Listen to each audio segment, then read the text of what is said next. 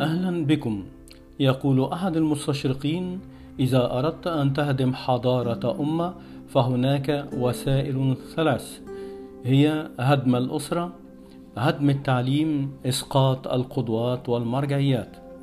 فلكي تهدم الأسرة عليك بتغييب دور الأم. اجعلها تخجل من وصفها ربة بيت. ولكي تهدم التعليم عليك بالمعلم. لا تجعل له أهمية في المجتمع وقلل من مكانته حتى يحتقره طلابه.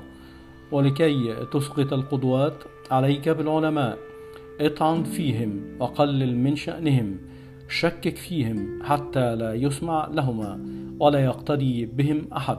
إذا اختفت الأم الواعية واختفى المعلم المخلص وسقطت القدوة والمرجعية فمن يربي النشء على القيم؟ وهذا ما حدث ويحدث وسيحدث في عالمنا العربي. إذا فإن التحديات كبيرة وتعتبر من حروب الجيل الخامس.